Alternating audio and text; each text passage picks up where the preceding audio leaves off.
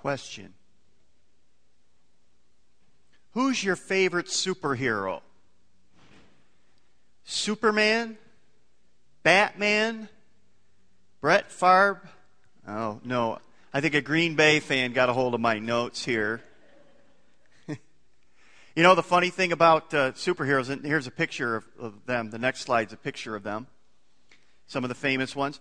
You know what the, the problem with superheroes is? That they all have a flaw. Like Superman had kryptonite, right? He had the weakness. But there's another flaw that you may not have thought about of superheroes. They all get old.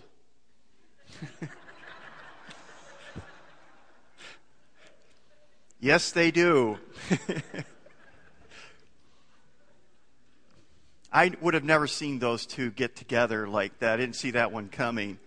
Uh, uh, anyway, uh, you know, we're moving through the Bible and eat this book, and uh, it's kind of hard. I'd like to have these messages all sync with where you're reading, and we're just starting to kind of read through the book of Joshua, and now we're in the book of Judges this weekend.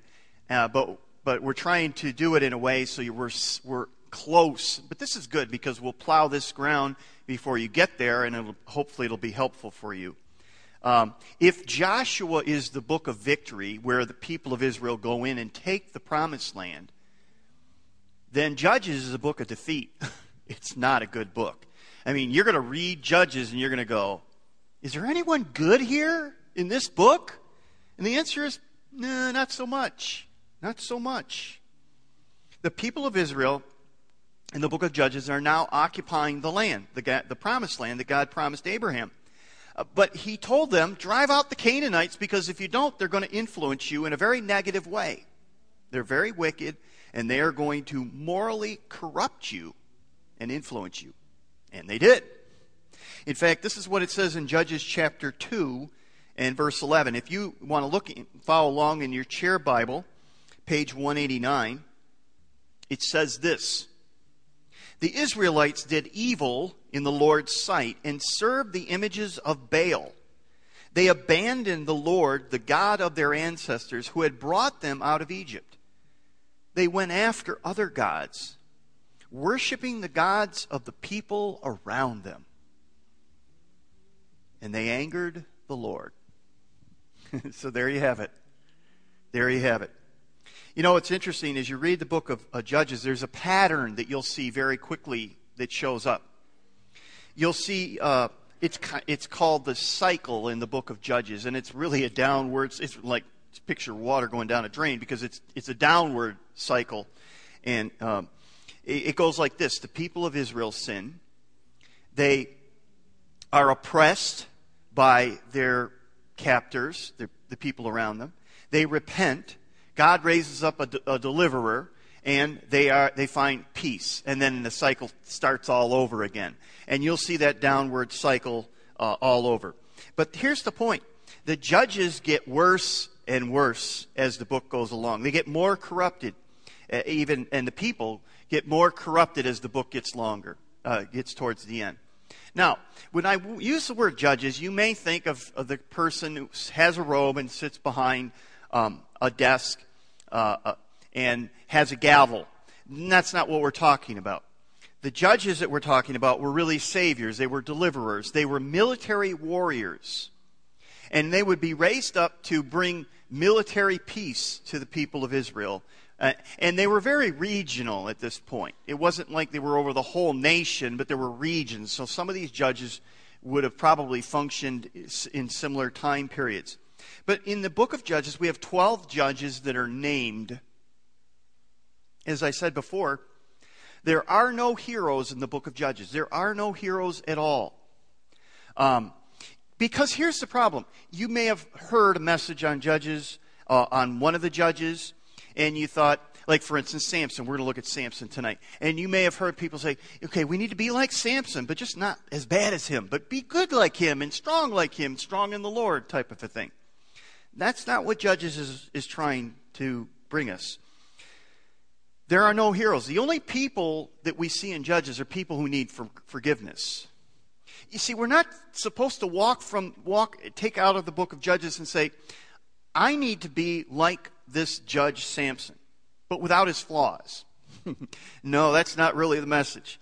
Judges really what it's supposed to do is point us to our desperate need of a perfect judge, of a perfect deliverer who's going to come and deliver us and save us, because that's what we need. We all need to be rescued. Uh, one who has no flaws, one who is strong, one who is sent from God. This judges is to set us up to say, isn't there someone out there that can be that ultimate deliverer? Now, let's uh, this weekend we're going to look at uh, Samson, probably one of the more famous judges. Though I like Ehud. If you want to read about Ehud, that's kind of gross story. Um, but I like it. Um, Samson was um, obviously very strong. He was a playboy. He was a sex addict. He was emotionally immature. He was reckless. He was violent uh, to, a, violent, uh, to a, uh, a remarkable degree. But he was also a Nazarite. Now, the Nazarites took a vow, and their vows contained three aspects. Number one, they never got their hair cut, they never drank alcohol, and the last one was they weren't supposed to touch dead bodies. Well, in Samson's case, he got his hair cut, he drank a lot, and he was touching dead bodies just about every day. I mean, he was touching. I mean, did it, did it, did it, broke it, broke it, broke it. I mean, he if there was a if there was a Nazarite vow to break, he broke it. So this is Samson. He was a man of incredible strength, but he was morally weak and spiritually blind. He was selfish and immature. He was essentially, he was a perfect picture or product of his culture. His culture molded him, and that's who he was. But here's the amazing thing God took this guy and used him, still used him, in spite of himself, to deliver his people. That's the amazing thing of God. He could take even somebody like Samson and use him for his glory and for his good, which is amazing. Now, let me give you probably the key passage of the whole book of Judges. And it's really, it's towards the end of the book, and it's Judges chapter 21, verse 25. And if you look at uh, page 207 on your chair Bible, you'll find that. And it's, this is what it says. And, and this is, boy, if this doesn't describe our American culture today, this really does. Look, notice what it says. In those days, there was no king in Israel. That part doesn't describe us. But notice what it says everyone did what was right in his own eyes. How many times have you heard that? I mean, that's held up in American society. Just do what's right for you. Whatever your heart directs you to do, do, you know, I've just got to do what's right for me, right? How many, this exactly what they're saying. Now, it's interesting. This is towards the end of the book of Judges, and when we come to Samuel, First and Second Samuel, what we're going to see is it says they had no king. Well, in First and Second Samuel, we're going to see they're going to get a king. He's going to be a whole. So, so Israel is going to get this leader, and they're going to get this king. So Judges is kind of that transition book between Joshua, or between yeah, between Joshua and Samuel, where the people really don't have a leader, and they're going to get one, uh, and we'll see that in Samuel. Now, Judges shows us the incredible flawedness of human beings. It shows us how we can so negative we can be so negatively influenced by our culture, but it also shows us how the incredible grace of our God. That God works in the lives of messed up and flawed people. He did it then, and he still does it today. So there's hope for us. Uh, now, this isn't an excuse that we say, okay, I'm living in a world that culturally is challenged and, and it is influencing me, so therefore I have no sway. I can't say no, and, and it's just, I just have to follow the culture. No, it's not an excuse to live like the world around you. It's not an excuse to live immoral or to live selfishly or without any thought of God. Uh, but here's the point if you see your need and if you call upon the Lord, a, a couple of great things will happen. Number one, He'll humble you. I think one of the biggest things that we need in our lives is to be humbled by God, for Him to break us down, get us on our knees, and say, I need your help. I'm, I'm lost without you. That's what we need, I think, more than anything. But not only will He humble you, He'll, he'll accept you, He'll love you beyond your wildest dreams. And that's what God offers us flawed people, but humbled and accepted and loved. Here's the uh, big idea I want you to take away this weekend from this uh, book of Judges. There's only one, there's only one hero worthy of our worship. And of course, the answer is Jesus Christ. There's only one hero worthy of our worship, and it's Jesus Christ. And I want to say three things about Jesus Christ, our hero. Number one, Jesus is the champion we all desire. Everybody wants a hero. I mean, Jimmy Olsen and Lois Lane, they had Superman. Gotham had Batman. Um, in, in our text, uh, we're catching the very end of Samson's life. And, and we're going to jump into this text at the end of his life, and we're going to try to compare Samson because his, there's some interesting parallels between his life, really his end, and Jesus. And we're going to see some of those parallels. But in our text, here's what's happening Samson is at the very end of his life. He's lived for himself, he's squandered his strength and his opportunities. He's been bound and blinded. He actually had his eyes poked out by the Philistines. He's been brought to the middle of the temple, and people brought him in for entertainment, to mock him, to make fun of him, to ridicule him. And they tie him to a post in the middle of the temple. And that's where our text picks up. And it's on page 202 of your chair Bible. This is what it says. While they were in high spirits, they shouted, Bring out Samson to entertain us. So they called Samson out of the prison, and, uh, perf- uh, and he performed for them. When they stood him along the pillars, Samson said to the servant who held his hand, Put me where I can feel the, put me where I can feel the pillars support, that support the temple, so that I may lean against them. Now the temple was crowded with men and women. All the rulers of the Philistines were there and on the roof about 3,000 men and women watching Samson perform. Then Samson prayed to the Lord, O sovereign God, remember me. O God, please strengthen me just once more and let me with one blow get revenge on the Philistines for my two eyes. And then Samson reached towards the two central pillars on which the temple stood, bracing himself against them, his right hand on one and his left hand on the other. Samson said, Let me die with the Philistines. Then he pushed with all of his might, and down came the temple on the rulers and all the people in it, and thus he killed many more when he died than when he lived. Now, a couple observations I want to make from this. Number one, you don't have to think that Samson had these bulging muscles. His strength came from God. It was very strong. The other thing is, who designed this temple? Really? Two pillars and the whole thing comes down? All right, that's that that wasn't in my notes, but it just occurred to me. Um, all right, so here's what I want you to see. It's kind of interesting how, it, when you, and this, you see the decline of the book of Judges and how it's just getting bad. The, the people of Israel at the beginning of the book are really fighting against the Philistines. They're these corrupt people around them. And at the beginning of the book, you see everyone's going to war. So when Othniel, one of the first judges, he's able to rally the whole nation together to fight. But then later on, Gideon, he's down to 300 people. And then we come to Samson, who's what? He's an army of one. he's an army of one. And Judges shows us that God can save a nation through one man. That's essentially what's going on here. It, remember when David fought Goliath? And what happened? The, the whole nation received the victory because of one boy who won the victory. And uh, so uh, God doesn't need 300, He only needs one champion. And we know who that champion is it's Jesus. And here's the parallels, kind of interesting parallels between Samson and Jesus. Samson, his arrest and death was the result of his disobedience. It really was. Jesus' arrest and death was the result of his faithfulness and obedience. He obeyed his Father in heaven, and it resulted in his arrest and execution.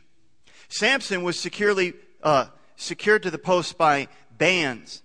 Uh, he was mocked by the crowd, and he's died as a champion for the nation of Israel. Jesus was nailed to the cross, with, uh, and he was mocked by the crowd and died as our champion when Jesus rose from the dead, he broke the bonds of sin and death. So that's the first thing. Secondly, Jesus is the forgiver we all need. Now, by the time of Samson, and that's Judges chapter 14 through 16. The Israelites were so accommodated to the Philistines, they had so bought into their culture that they were comfortable in their pagan culture. Uh, they were so comfortable at this point that instead of having Samson out there to fight their wars and to, to bring the Philistines away, you know, defeat them, the Philistines come to take Samson. And they, instead of, you know, Samson, come on, let's fight, let's, they, he, they go, okay, hold on, we'll get him for you. You know, how bad is that when your own people say, we'll, we'll go and get, we'll get them for you. They are, here's what's going on. They have become so ingrained, the culture has become so ingrained into them, and they want to live at peace in this pagan culture, picking up this, these pagan things and worship these pagan gods. They say, you know what, Samson, all you're doing is bringing us, like, it's just bringing us a lot of frustration and, and they're, they're all over us. So if we get you out of here, we can live at peace. So they actually are going to turn him over, their own judge, over to the enemy. And this is kind of how that plays out. And this is on page 201 of your chair Bible. this is uh, chapter 15, verse 9 of Judges. The Philistines went up and camped in Judah, spreading out uh, near Lehi. The men of Judah asked, Why have you come to fight us? We've come to take Samson prisoner, they answered, to, to do to him as he did to us. And by the way, that's a theme that goes on with Samson. They do something to him, he retaliates. They retaliate, he retaliates. So it's just back and forth retaliation is what it comes down to. But it goes on. Then 3,000 men from Judah went down to the cave in the rock of Etam and, said to Samson, Don't you realize that the Philistines are rulers over us? Hmm. That's not the way God wanted it to be.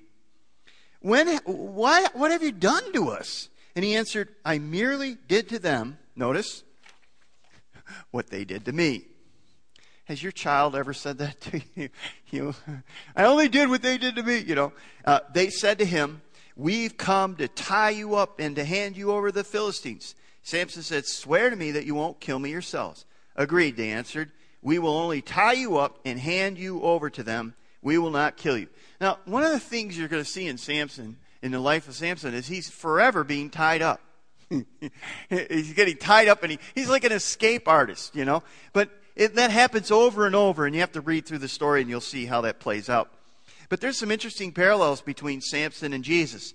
Samson and Jesus were both rejected and handed over by their own people to the Gentiles. Jesus was handed over by the, the, the, scribes and the Pharisees. They were the religious leaders of the Jews, and they handed him over to the Romans to, the, to be crucified. They, they were both bound, brutalized, and mocked. Samson gave, it's interesting, Samson gave his life, he gave his last, last breath for revenge. What were his last words? Oh God, please strengthen me just once more and let me get one more blow, uh, get, get, get one blow, get revenge on the Philistines. What? For what reason? For your glory? To set the people of Israel free? No. It says, for my two eyes. I just want to get them back for what they did to me. Now, on the other hand, Jesus gave his life, he gave his last breath for forgiveness. What were his last words? Father, forgive them, for they do not know what they are doing. You see, Jesus forgave instead of seeking revenge. And he was innocent. He didn't, he didn't deserve anything that he got. Samson was, was out for himself, looking for revenge. Jesus was out for us, seeking to set his people, setting us free.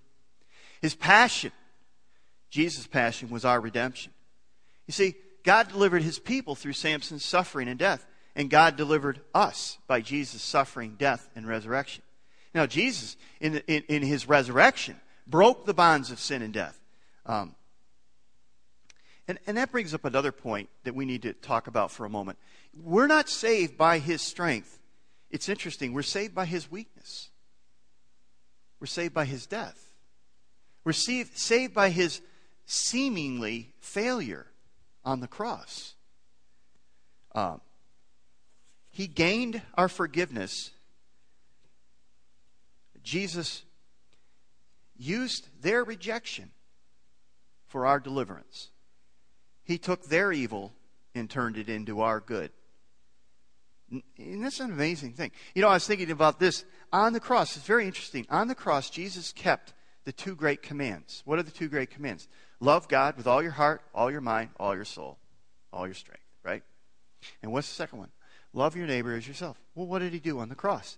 Well, Jesus loved God with all his heart, mind, and soul. Well, how did he show that? By willingly giving his life for his Father. How did he love his neighbor as himself? Well, he gave his life for us. What does the Bible say? Greater love is no one than this, than what? He laid down his life for his friends. So he kept the two great commands when he died on the cross for us. Here's the third thing that we learned from Jesus He is the Savior we must all seek. Now, Samson had a weakness, and it was women. Oh, yeah, he was a drinker too. And yeah, he, he enjoyed getting into fights and yeah, he was violent, selfish, disobedient to his parents. But he kind of had a special weakness for women. And I want to talk about that for a little bit, just for a moment. Samson had a need for women.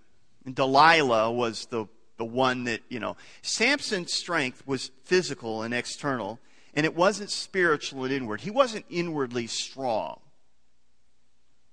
he was inwardly weak. And what he did was he looked to women, especially this last one, Delilah, to bring meaning and significance into his life, to bring purpose into his life. He didn't have a deep faith, he didn't have a, a relationship with God. So he looked everywhere else, as we often do, to fill that, that God shaped void that only God can fill. It was not much different than we are. Samson had that emptiness, that void, and he looked to women to try to fill that void. And it, it, was this emptiness that he sought to fill apart from God that ultimately brought him down. In fact, there was a point where I think Samson really believed that he was strong in himself. I mean, when they cut his hair and Delilah said, They're upon you, you know, when you get your hair cut and you're pretty much bald, would you notice that? Yeah, I kind of would notice that pretty quick, especially if my hair was bringing me my strength, that would be pretty apparent. But Samson is probably bald at this time. And she says, The Philistines are here. They're upon you. And he jumps up like he had all the other times. He must have known he was bald, but he still thought he was strong. What is going on here? Samson thought his strength was in and of himself. He didn't realize it was God giving him strength. He didn't realize that God had left him. You see, you don't know that somebody's left you if you've not been with them, right? If you're not spending time with somebody, you don't even notice when they're not around. And so Samson had spent a life not with God, but trying to fill that empty void.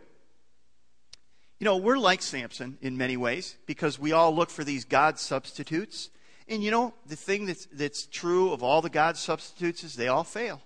Every one of them fails. You know, whether it's a relationship, you know, some of us say, well, if I could just have that relationship with that person, then my life will be full. My, my, my, I'll have purpose. I'll have meaning. I'll feel loved. I'll, I'll feel safe, secure, all that stuff. And you know what? To a certain extent, you will. But in the end, it will fail you. Because nobody can, can live up to that or a career. You say, well, if I should just accomplish, have these career, this career and accomplish this, or, or if I could live at this economic level, if I could have these, these possessions, these things, then I would feel good about who I am. And I would prove to people, look at, I drive a good car. I must be smart. I must be intelligent. You have to, you know, it, it, it, or you may say, uh, it's a hobby or some other distraction. But you, what you have done is you've said, this thing is what defines me as, and you say, well, how do I know if I have that in my life? Very simply this if it's threatened or if it's taken away, your life will fall apart.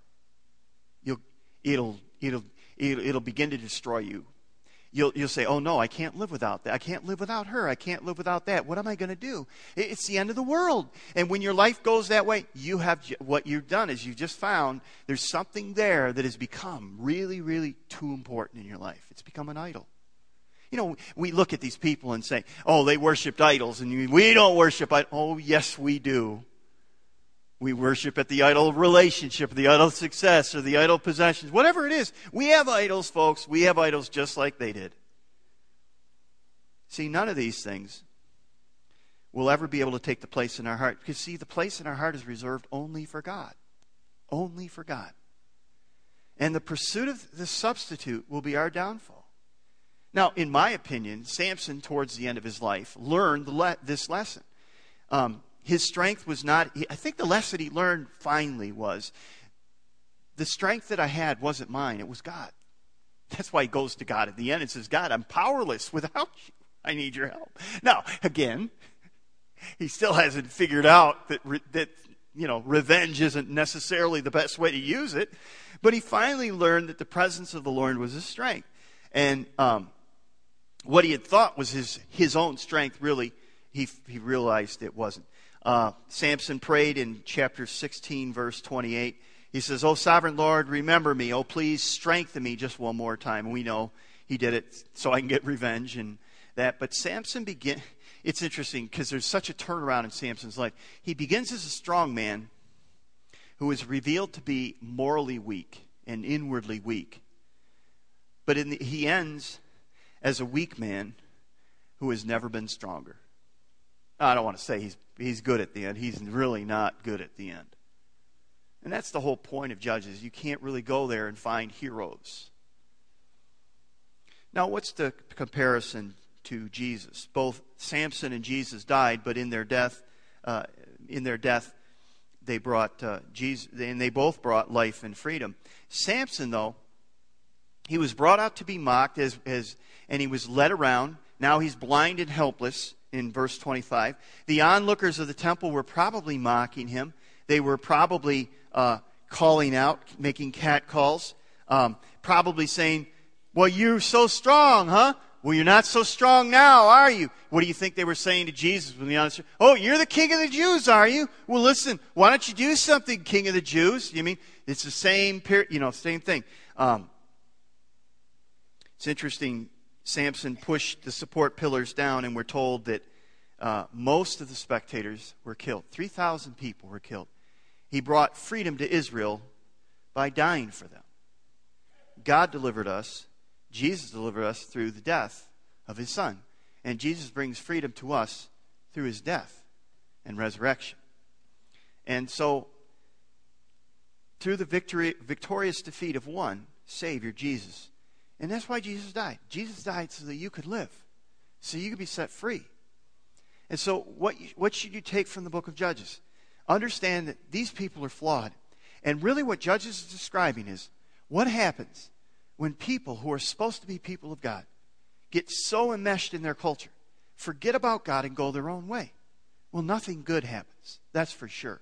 But the, the good news is that when we turn to the ultimate judge, and we know who he is now, we know who the ultimate judge is. We know who the ultimate deliverer is. We know who the ultimate savior is when we turn to him. And we, we, we understand that our power, our sustenance, our, our, our purpose, our meaning, our, our, our, our significance uh, our security, everything comes from Him. When we turn to Him, then our life begins to turn around and our life begins to change. And we're humbled. We look to the cross and we say, I didn't do anything to earn my salvation. It's a gift. It's, it's not something I could I deserved. It's not something I earned. And that's the message of the gospel. The message of the gospel is this Jesus became weak to become strong. And that's how it must be with us. You know, um, uh, only those who admit that they are unrighteous can gain his righteousness. If you think you're good enough, then you don't need a Savior. You have to come to a point and say, I'm unrighteous. I'm lost. I'll never measure up. And then you're ready for the Savior who will give you his righteousness. And that's how we live the Christian life, too. Only those who know their life and strength is solely dependent upon his grace can truly find joy, peace, hope, forgiveness, and purpose. You know, what I think we do is we begin the Christian life many times by grace, but then we try to live it by works. And we think it's all on me. And we don't realize that we not only come into the life by grace, but we live life by grace. We understand that He's the one that empowers us, He's the one that gives us the ability, He's the one that provides for us, and we look to Him. You see, this book of Judges, you'll see as you read through it, it shows what it's like for God's people to live in a corrupted culture, in, in a pluralistic, morally relativistic culture, where people say, I'm just going to decide for myself what's right and wrong. And that's what we hail in this culture. And what Judges says is no, there's a God in heaven. And He's the one that has to direct your life. He's the ultimate deliverer. He's the ultimate judge. He's the ultimate one. And when you look to Him, you'll find life and forgiveness and peace and joy and purpose and everything else that goes with it. That's the message of Judges. It points us to the ultimate deliverer. and says, every human deliverer will fail you. But there is one who, through his failure, seeming failure, brought us victory. What an amazing story. What an amazing parallel. So don't leave here and try to be like Samson. Don't do that. Identify with his weaknesses. Humble yourself. Allow yourself to see your need of God. Allow it to look to him in wonder and amazement that he would be so gracious to you.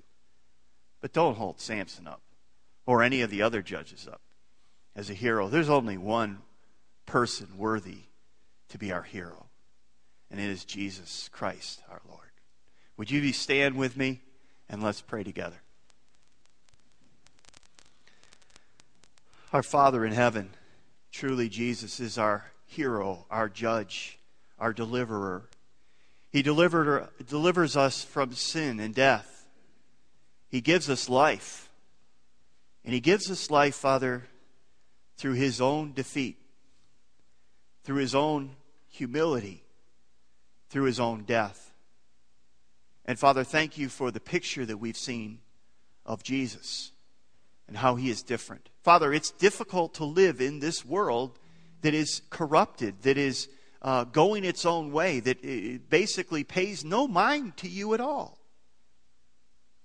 And it's easy for us to get caught up in its current, to become corrupted. Father, help us to live in this world, as Jesus said, to be in the world and not of it. And that's a fine line and a hard line to walk sometimes. Show us through your Spirit ways that we may have just become corrupted in our beliefs, in our thoughts or our actions. Show us, Father.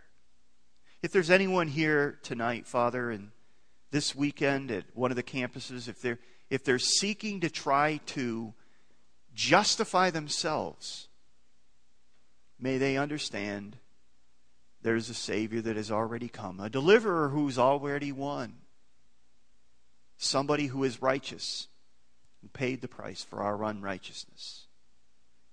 May they call upon the Lord and find life, forgiveness, and freedom.